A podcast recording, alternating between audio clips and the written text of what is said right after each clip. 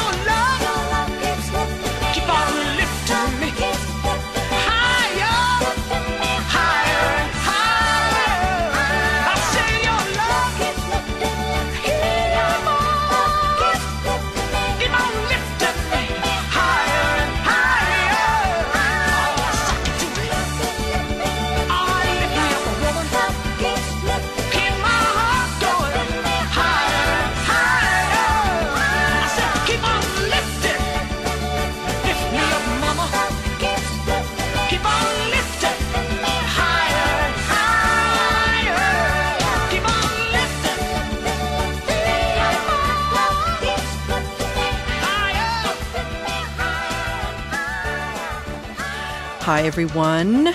Welcome. It is um, the weekend after the Democratic Convention. Uh, technically, I am recording this on Friday, July twenty-ninth. It is almost August, and um, yeah, it's almost August. What? Like, like you know, just right around the corner is Thanksgiving. Just, just saying. Uh, hope you're all well. Uh, the country made it through both conventions without um, anybody um, being shot.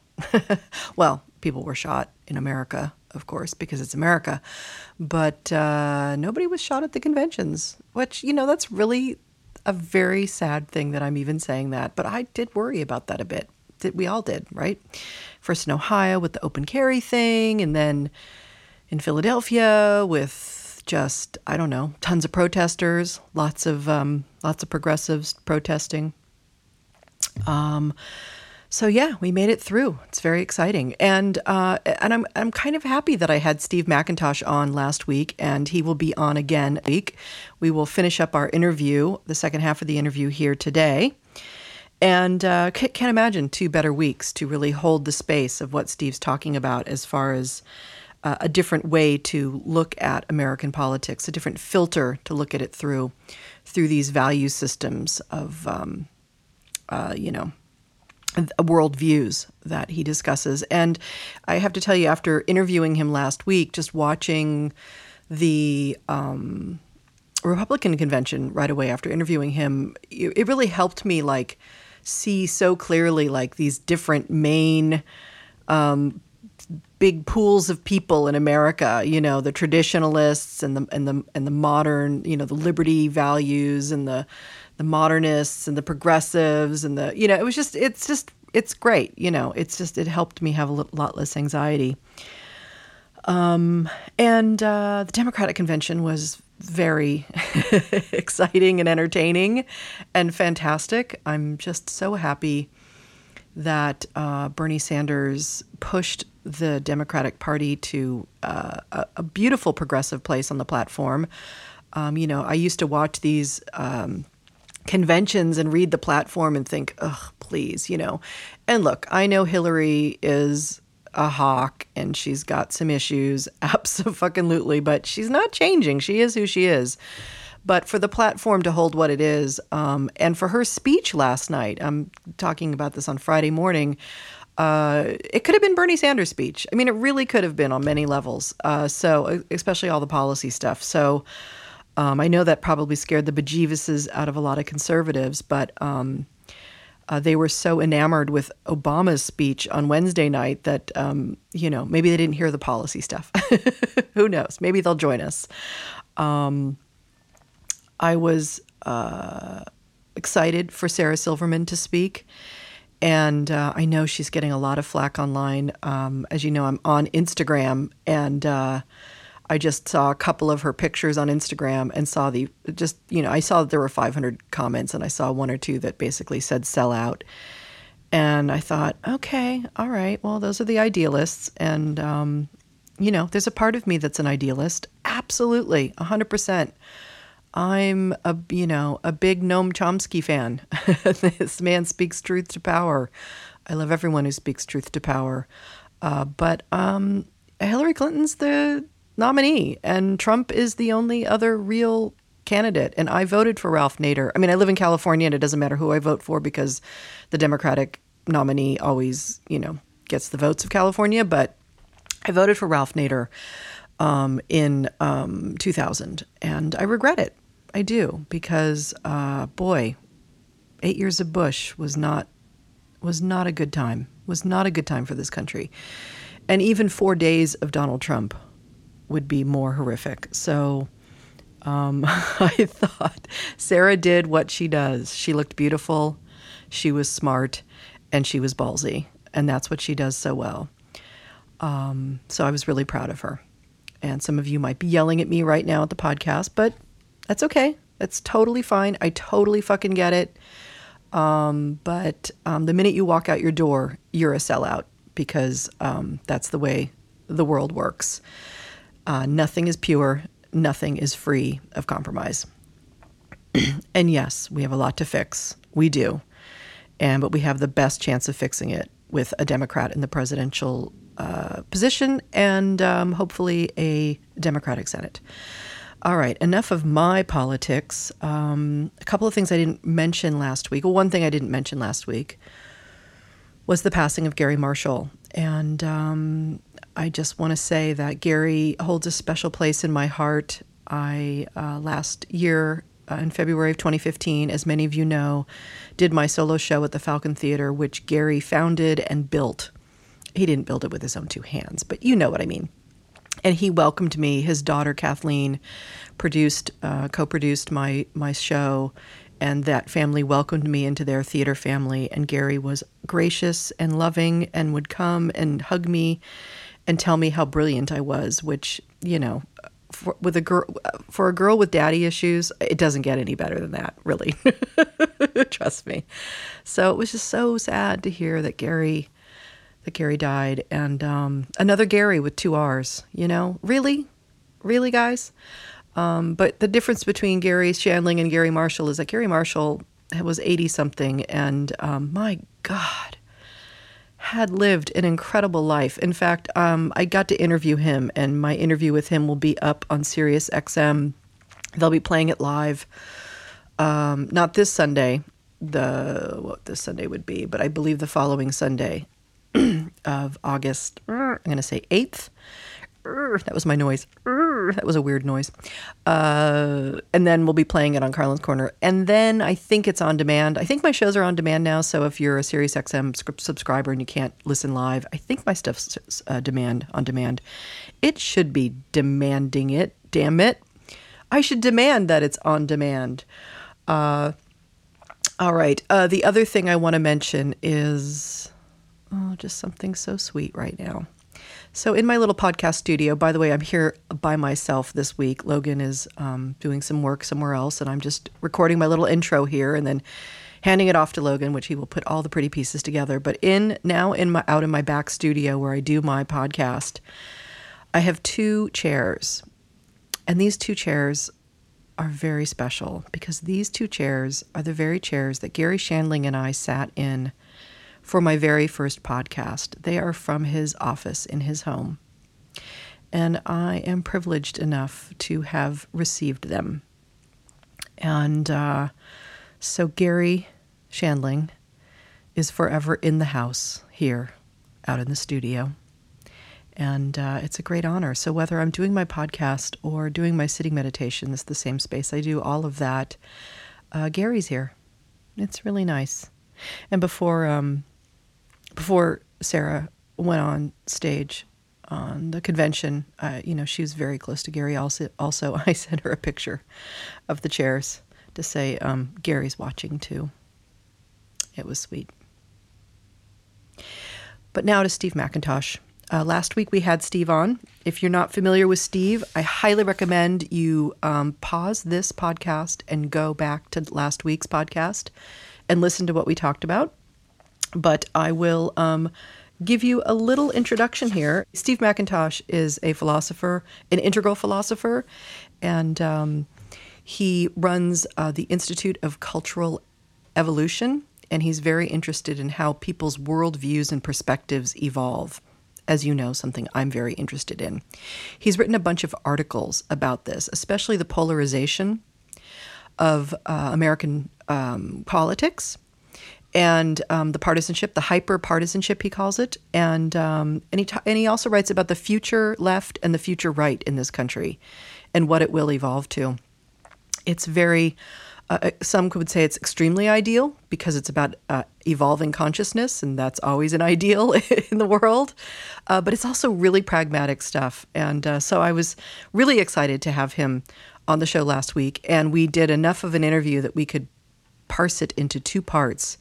And so I believe this half is about the future of the left and the future of the right, and uh, and a little bit more than that.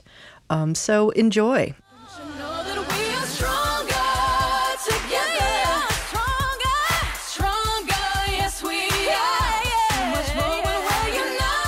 So you, you've talked about this new right and what it may look like. Um, what might this new left look like? I mean, you know, we've got we've got Bernie coming out into the world and, and shaking up the Democratic establishment, and um, the the Democratic Party seems to be in a, in a little healthier state and able to, um, you know, kind of include uh, some some of his his ideas and, and include him, and and it's you know, but the the establishment. Uh, candidate is is uh, the one who's going to be the nominee. So, um, what is what does this new left look like, and what does it have to kind of transcend and evolve to? Sure. Well, first of all, let me say that that um, I admire Bernie Sanders. He's sort of the anti-Trump in this that he has integrity. You know, he cares. Yes. He's you know he, he's not a narcissist. He's you know. Sanders is, is an admirable figure, and I'm proud yep. of him for doing what he's done um, in, in energizing the youth and uh, standing up, you know, for the middle class in the right way, mm. you know, in the way that, that, that Trump only pretends to do. Um, but at the same time, you know, Bernie Sanders is an authentic postmodernist, right? He, you know, he came out of the sixties counterculture, and he's championed um, many of the values, what I call liberation values, Uh, which are uh, are the values of the of the, this progressive postmodern worldview that's in antithesis to the larger society, and so you, you can see this. I talked about the polarity on the left and the polarity on the right. The polarity between Hillary Clinton, who represents liberal modernism, you know, the establishment, and Bernie Sanders, even though not all of his constituents are postmodern, right? Some of them are just middle class people who are sort of more unionists or whatever. Mm-hmm. But but I think Bernie himself is, is an authentic postmodern candidate, and there are interesting tensions in that polarity between, you know, the countercultural left and, and the establishment left that haven't been resolved. And um, I, I think part of that involves, um, you know, the downsides of, of postmodernism. Like, so, for example, there there there's emerged, maybe not, you know, Bernie, but but many of the heroes of the postmodern left evince what can be characterized as a kind of reverse patriotism. Right, mm-hmm. where where there's a, a, a dim view of Amer- America's kind of characterized as something akin to a criminal enterprise, right? It can do no wrong, right? It do no right. It can do no right. And you yeah, see, yeah, yeah. You can see um, characters like uh, you know, some of them are Marxists, some of them are anarchists, but you know, Noam Chomsky, Chris Hedges, uh, my father, you know, even Amy Goodman. And, right, these are extreme leftists. Now, yes. Again, they're not all wrong. Part of this integral philosophy is that everybody has a piece of the truth. Right? Yep. It's not a thesis of relativism that that it's all equal. Right. But there's ways in which, uh, you know, Noam Chomsky has a point, sure. Right? That is, it's important for us as, as mature citizens to face the crimes that America has uh, perpetrated in the past and the ongoing um, uh, ways in which our policies are, are not as moral as they could be, right? So there's there's a clear room for dissent. Yep. But in the same way that old-fashioned patriotism can build identity and strong political will and kind of become uh, jingoistic, you know, in its own way, I mean, mm. patriotism has a downside. Reverse patriotism also becomes uh, a, a, an identity that can build political will and can be very one-sided. So th- there are many ways in which uh, you see it in the environmental movement too, like um, you know, Bill McKibben or, or Naomi Klein. You know, again, who have important things to say. Right, they're not all wrong, but their attitude is just say no to modernity. Right, just say no to the economic needs of the larger society in a way that, well, one way to dramatize it is around Boulder. In Colorado, where I live, I see bumper stickers that say, you know, visualize industrial collapse, right? And and that's funny. You know, no, thank ha-ha, you. You know, we, we, you know we, we hate, we, it's destroying the environment, so we need to get rid of capitalism. Right. I understand the argument. But, of course, if there was industrial collapse, it would be, uh, you know, a, a, a, a worldwide catastrophe equivalent to, you know, some of the worst periods of human history in the past. So, yep. You know, it, it, it may be sardonic to visualize industrial collapse, but if we're going to be responsible and we really care about people and care about them, you know, being fed, then yes. The last thing we want is for modernity to collapse. We want to, we, uh, from an evolutionary perspective, we'd like to build on capitalism by making it more conscious. Mm-hmm. We'd like to, you know, get America to have a more moral foreign policy. But our ability to influence these these systems in positive ways is severely curtailed if our approach to them is that they're corrupt from, you know, from inside out, and that they're that they need to be destroyed or, right. You know, roundly condemned with no hope of their reform. Yeah. Yeah, well said. And, and you know, I mean, I'm a person who, I mean, my dad's George Carlin. I mean, my dad railed against all of this stuff. And right, right. Yet my dad loved his Apple products. Right, there's definitely a degree of hypocrisy uh, among the anti-capitalists. Yeah, you know, and he wasn't he wasn't a fool. He knew that, you know, you walk out your door and it's a slippery slope. You know, there's I mean, there's no there's compromise everywhere, and that, you know, it really is a line. Um, you know, and and for me, I, I mean, I have a great love for this country and and what it stands for and its potential and its possibility and those ideals that were written in that document by the founding fathers um, and mothers. Uh, whispering in their ear. And, you know, it's taken me time to be able to, you know, sometimes in certain groups, you don't want to say that out loud because you get that look from people like, you know, oh, you, you know, oh, you're ignorant, or you're, you know, you're just drinking the Kool-Aid or something. And, and you look at people like, you know, it's, it's really okay to criticize this place and love it and its potential at the same time, you know, it's, and right. So it's, it's kind of scary for some of us who, whether we're more integral or there's some other kind of left place there, you know, where we hold multiple perspectives about this. Um, the people on the the far, these progressive postmodernists, you know, can be a little strident and a little hard to talk to about this stuff. Sure. Well, and that goes back to your question of what is what's the future of the left. And for lack of a better term, I would describe it as post-postmodern. You know, in other words, to, to transcend the antithesis by reclaiming, you know, that, that uh, understanding that just condemning the rest of the society isn't going to get us very far, and that we're actually standing on the shoulders of, of these folks, and that um, and that allowing for the compromises that are going to be able to integrate the best of what's come before. So I think that the future of the left will be global in a new way, not global in a way that condemns condemns um, globalization and the, you know the, the capitalist system that is lifting millions out of poverty, even as it exploits people. And you know there's all kinds of dark sides to mm. globalizing capitalism. That yep. indeed, uh, the only solution to the, to the dark side of globalization is some kind of global law. Now, you know, global law is, is its own, you know, horrifying specter to many, I mean, for good reasons, right? Yes. I mean, you know, the state, American government is scary enough, right? Think about a global government, that would be, you know, an Orwellian nightmare, right? So, so I'm sympathetic to that. But I do think that eventually there will be some kind of limited democratic global law that protects the commons, you know, that that, mm. that protects uh, the weakest, you know, and, and that uh, sort of forestalls this race to the bottom that we see in, in many developing countries yeah. economically. Uh, and, um, you know, I think that uh, can sprout out of um, a national politics, but can begin to evince a more world-centric morality that's not just In, you know, aspirational. It's not just, I mean, like, so for example, I, I talked about global law with some of my New Age colleagues, you know, and they say, well, we don't need global law, we need just need global compassion, you know, and, and indeed, I agree that the global compassion would solve everything if we could manifest it. Yes. But in the meantime, we have this evolving human nature where humanity spread out over the last five thousand years of evolution, and so the only thing that's really been shown to, to overcome law and malfeasance, overcome war and malfeasance is law, right? Right. Some, you know, some legitimate, democratically enacted version of it. And so eventually we're going to need that um, for at least some elements like the oceans, you know, or the atmosphere, where it's a global commons and no nation owns it. Yep. Um, you know, some kind of laws that that have democratic legitimacy are in the future, and I think that um, the future of the left in America may able be, be able to actually start embracing those issues in a politically viable way. Well, and and it, one of the things I find in, that I really uh, it was challenged by at first when I was reading some of these articles was that, you know, you've put the responsibility on the left because you're like, they're they're on the cutting edge of evolution, and, and they're the ones who need to step up and evolve this into this post postmodern position.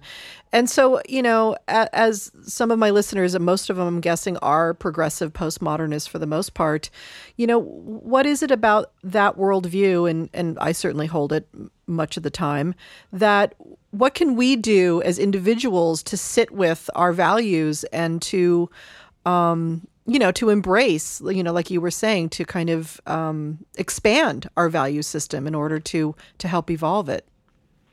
Sure. Well, well, there's many ways that one can approach raising their consciousness, um, but but I think the things that, that really animates your work and my work is the opportunity for um, a, a new and more inclusive set of values that is emerging now in history. Right. In other words, throughout history, humans have been trying to improve their conditions, and though, you know, what counts as improvement is dependent upon the values of your worldviews, right? Like, so in tribal settings, you know, appeasing the gods and, and you know, preventing the enemies from attacking, these kind of improved defense, improved, you know, sacrifice, improved supplication, right. These were ways that, that improving things were defined, right?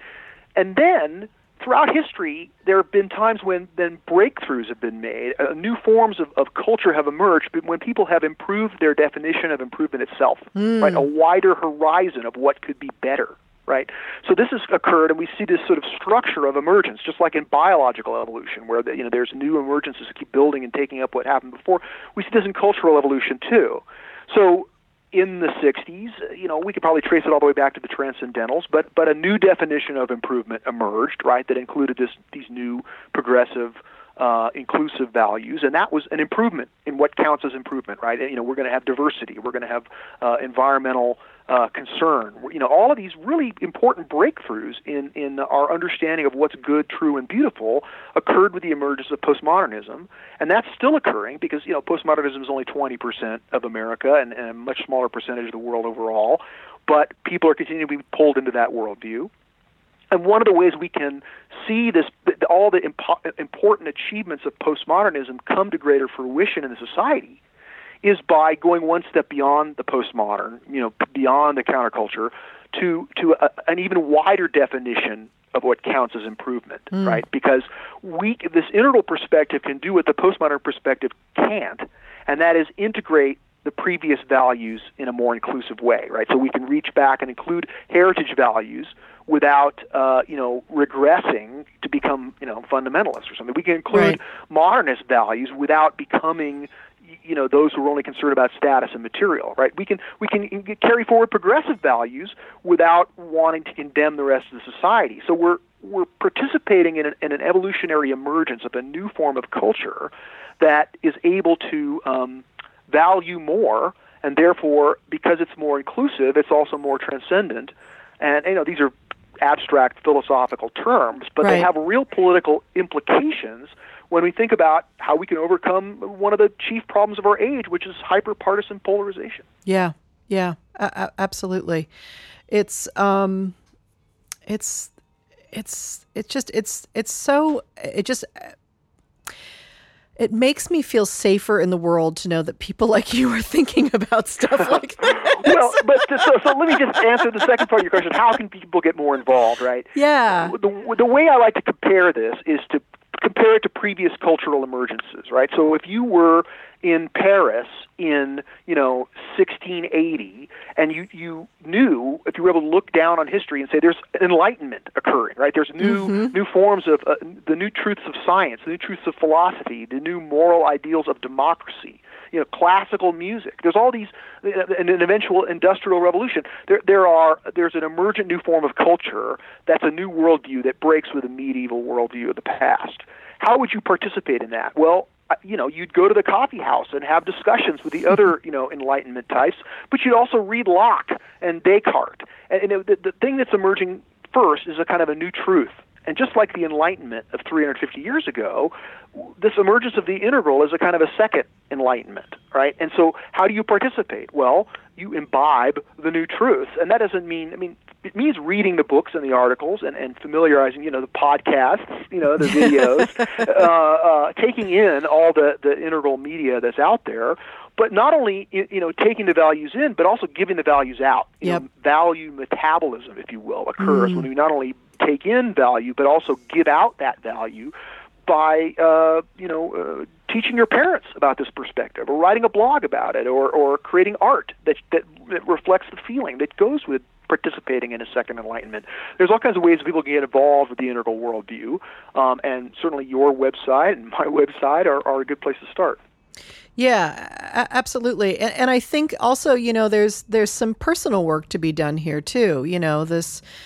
You know, we all, those of us who are involved in personal evolution and working on ourselves, and, you know, I talk a lot about that on this podcast and in my life. It's a big part of my life, as, you know, figuring out where the shadow is inside of me, and, and what I what voices I need to talk with, and who needs to come forward, and what have I put in the basement, and, you know, why am I so triggered by A, B, and C? And, you know, there's there's something about, you know, it's for me, it's like, I, I talk about it, like put up your, putting on your grown up pants, you know, it really, it really feels like a time as a citizen. It's like, it's time for us to put on our grown up pants. Look what's going on in our co- country, you know, what, watching this G O P convention, you know, chanting, um, you know, sh- she must be in prison. Hillary must go to jail. I mean, it's like, okay, I know you think that, but that's not a G O P convention. Like, what's going on here? And it's so, it's like, it's time for conversation now, people. And, and so, but you have to put your own house in order too. And so I highly recommend for people to go and check out Steve's website and some of these articles. And you've got these great charts here with the values, and, and, you know, and if you're interested in talking about this or want to know more about it, you can email me at W F A D radio at gmail dot com, and I can point you in some directions. And um, I, I'm looking to have more conversations about this. It really feels like it's very ripe for me. It's something I've been studying. I've been studying this stuff for about ten years now, and yet there's something going on in the zeitgeist and within myself that it's like, I feel like I can help to usher along this conversation and, and, and make it more public. So I'm I'm excited about facilitating that in some way. Um, and before I let you go, I just wanted to just get your take on this thing that's happening on the left uh, which you don't talk about much. You talk a little bit about it, but there's this whole thing, this thing it's called the regressive left that some people on the left are talking about. And it's this it's this P C culture where it seems to be shutting down freedom of expression, and it's happening on campuses, but it's also happening around uh, Bill Bill Maher is a great example of that. He's he's not a regressive left. He's someone who talks about the you know Islam in a way, and and and be, you know that he talks about all of Islam, and that there's some aspects to it that are really really scary and bad. And he's not Islamophobe be- because of it. He's just talking about the facts. And yet there's some people on the left who immediately want to shut that down and want to, you know, you just think of the Ben Affleck uh, conflict on the Bill Maher show with that. And mm-hmm. I wanted to know a little bit about your take on that from an integral perspective, and, and what you see there and how it fits into all that we've been talking about today, because I've been very involved with my friend Dave Rubin, who's got a great show called The Rubin Report, and he's really been bringing all people from all parts of the spectrum onto his show to talk. He's he really is an integral person because he's really interested in every perspective and trying to find the good or or the the the, the valuable in each thing. Um, but he's being lambasted with death threats and all sorts of things, mostly from the left. So I just want to know your take on this. Sure. I I, I have to kind of approach this important question kind of philosophically. Yes. And that is, in almost every human situation, there are strains of what Plato identified, you know, twenty-five hundred years ago as tyrannical eros, you know, the, the, the, the need of humans to kind of dominate others, right? And, and even people who have relatively mature cultural viewpoints can be succumb to this kind of tyrannical eros, to want to sort of control other people and, and be tyrannical in their in their suppression of that which they don't like. Another way of understanding how we can see this on college campuses, for example, is that when when any new worldview or new system emerges, you know, it, it first emerges uh, as as a, uh, a, a synthesis. You know, a, it, it it moves beyond what came before. You know, it, it has this kind of, it pushes up against what came before as, a, as an antithesis. Then there's a season of synthesis where it's getting its work done and it's at its peak prime time. But then as as it as it goes through time, it starts to decay a little bit and becomes more of a stale thesis of itself. And and when when the, the dynamism of a movement's emergence begins to stall out, you get um, you get sort of the pathologies begin to appear. And those pathologies uh, keep the system, this dialectical progression that I've been talking about, going, right? So so one of the ways we can identify um, you know, the tyranny of, of the P C people on campus is as a, a kind of peak leftism, if you will. In other words, the, mm. the sailboat is beginning to tack. The, the, the, we've gone as far as we can, making progress in that direction. At least, you know, some parts are still entering, some parts are exiting. But but as as the the postmodern worldview kind of reaches its maximum extension, it starts to go beyond itself. It starts to become full of itself in a way that it, it it's it's kind of a power grab, yep. and and that's a trigger that that you know the, another way of describing this thesis antithesis synthesis is like a sailboat sailing against the wind. It can't sail directly into the wind. It has to advance obliquely, so it sails to one side as far as it can, and then it tacks. You know, when it goes in the other direction, you can see the same thing in a river meandering in a floodplain, and it's going back and forth. So we've gone as far as we can, at least, you know, in academia with postmodernism, and now this signals a chance to say, look, th- th- there's craziness, there's this, you know, um, uh, oppression and, and, you know, political tyranny in a way that that points to the, the, the new heading of the sailboat that mm-hmm. can sail away from that toward a direction of more inclusive freedom. Yeah. One thing I was I was reading some Neil Howe, who wrote the book The Fourth Turning and Generations, uh, another mm-hmm. interesting overview of human history and things like that, and American history in particular. And he was, you know, I think he I think he and his partner came up with the term millennials.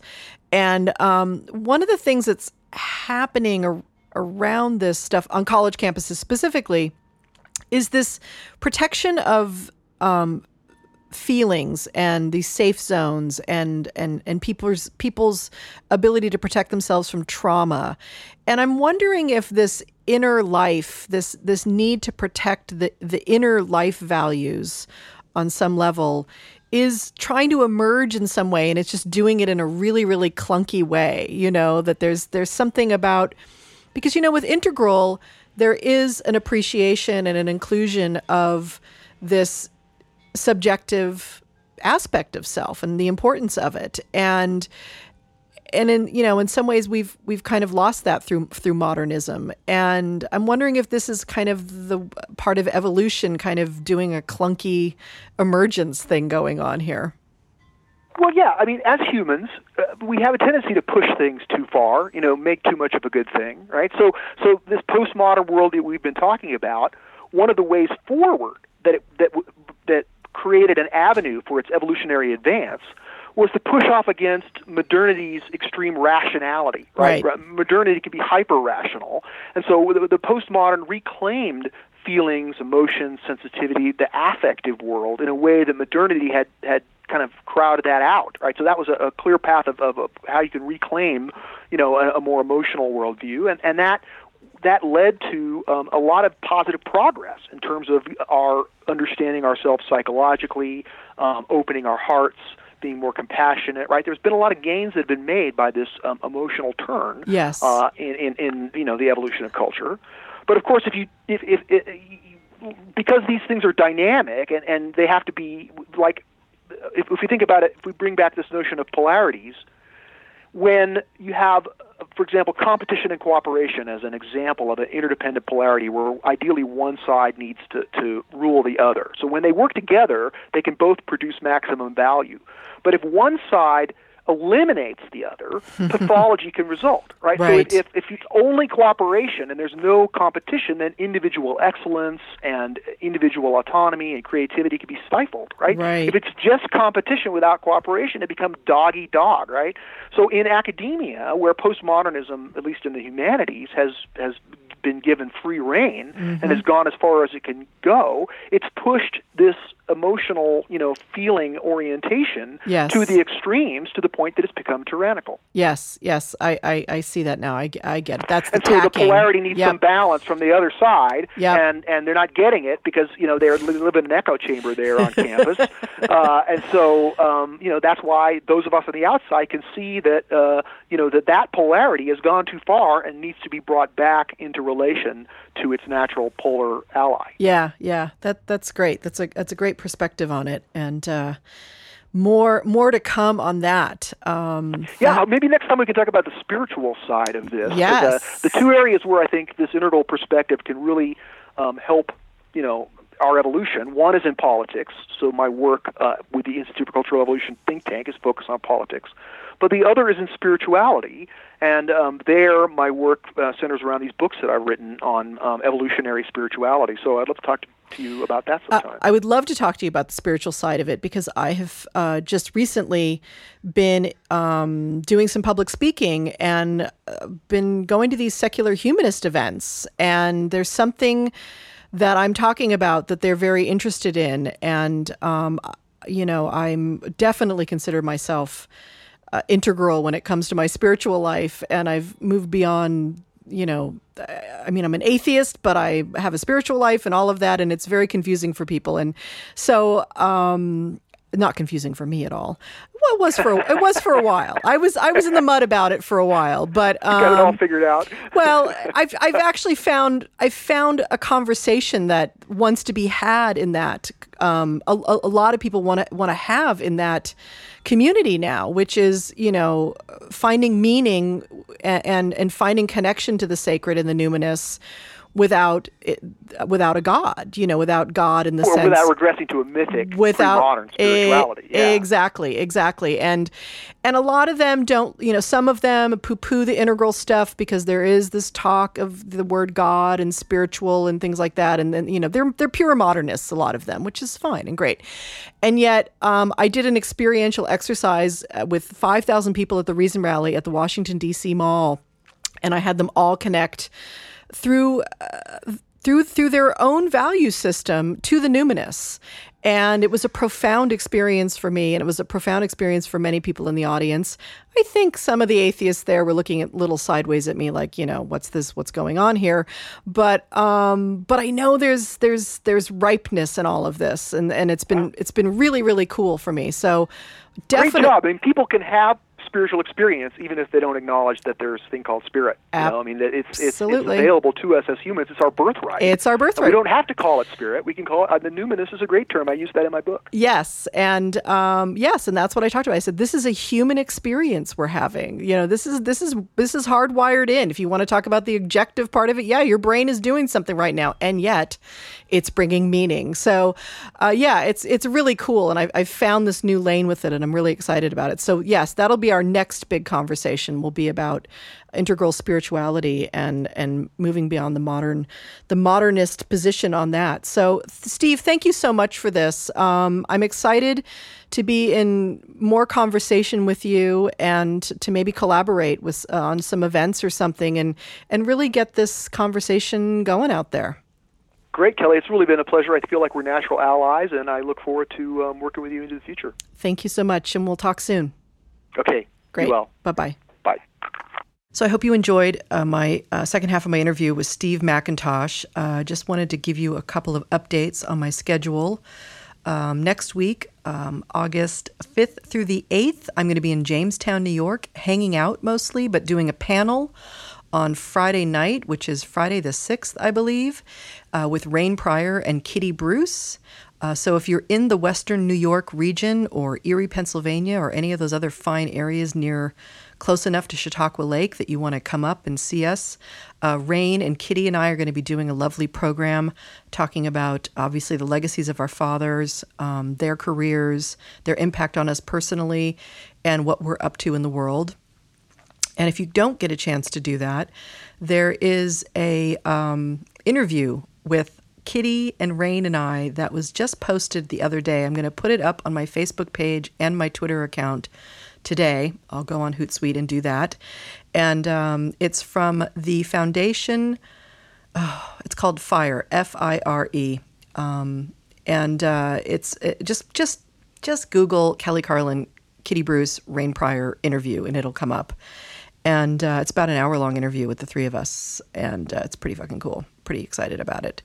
So there's that. Uh, hope you're all well. Thank you all. Um, thank you. I got a donation last week, and I don't have the information in front of me because I'm really unorganized today, and it's Friday, and I'm sweating like a pig.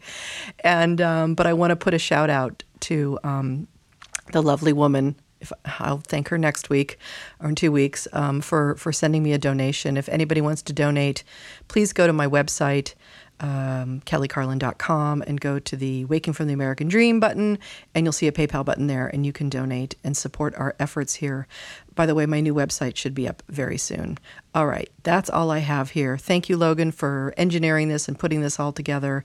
And you guys all have a great week, and get out there and uh, stump for your favorite candidate, which I hope is not Trump. Love you.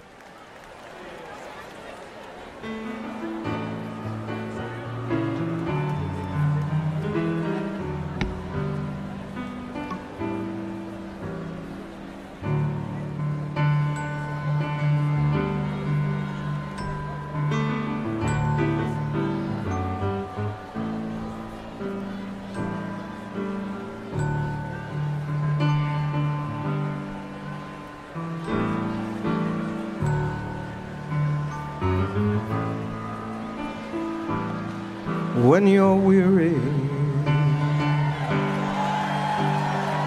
feeling small. When tears are in your eyes, I will dry them all. I'm on your side. When times get rough and friends just can't be found, like a bridge over troubled water, I will lay me down like a bridge over troubled water. I will lay me down.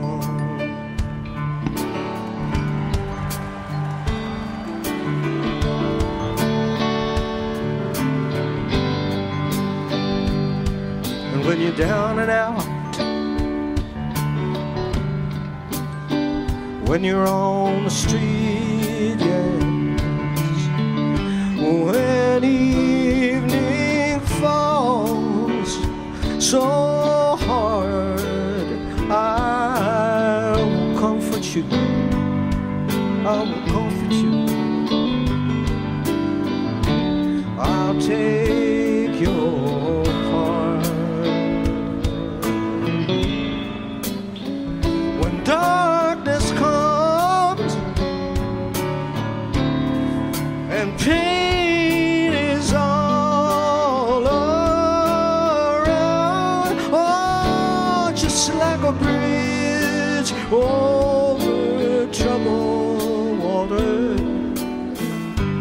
I will lay me down like a bridge over troubled water.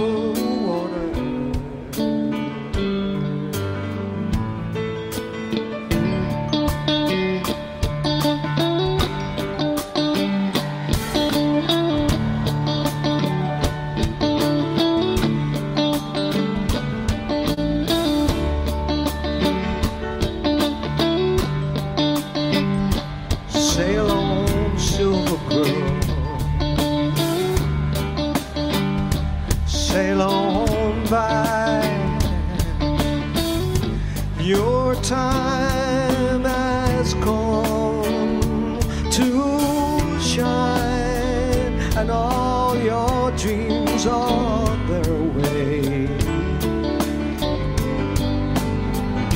See how they shine.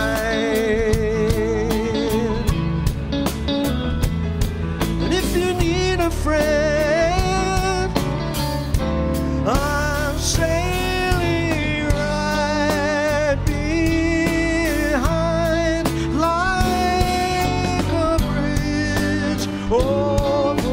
trouble.